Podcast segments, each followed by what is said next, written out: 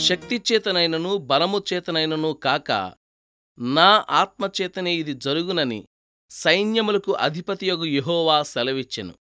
జకర్య గ్రంథం నాలుగో అధ్యాయం ఆరవ వచనం. ఒకసారి నేను కొండెక్కుతున్నాను. ఆ కొండ మొదట్లోనే సైకిల్ మీద వెళ్తున్న ఒక కుర్రవాణ్ణి చూశాను. కొండ మీద ఏటవాలులో మాత్రమే కాక ఎదురుగాలులో తొక్కుతున్నాడతడు. చాలా కష్టమైపోయింది.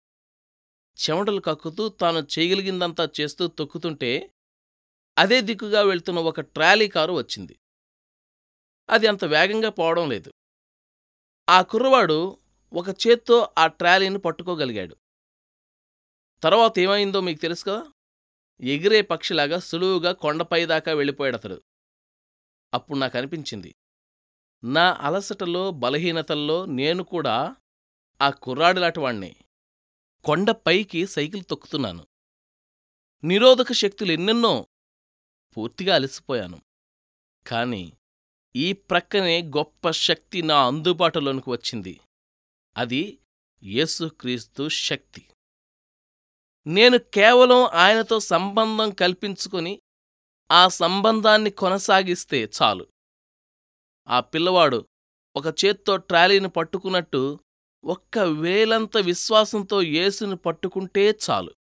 ఇప్పుడు నాకు అతి కష్టంగా అనిపిస్తున్న ఈ చిన్న చిన్న పరిచర్యలు చేయడానికి ఆయన శక్తిని ఆధారంగా చేసుకోవచ్చు.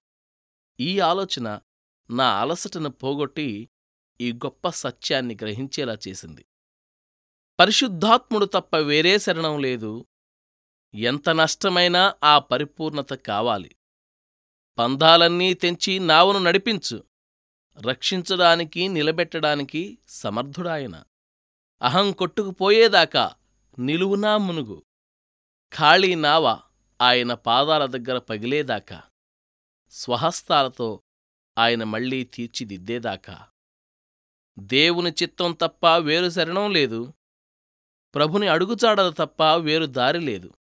సౌఖ్యాలు త్యజించి ఆయన్నే మార్గదర్శిగా ఎంచి ఆయన స్వరం కోసం నడిపింపు కోసం కనిపెట్టు.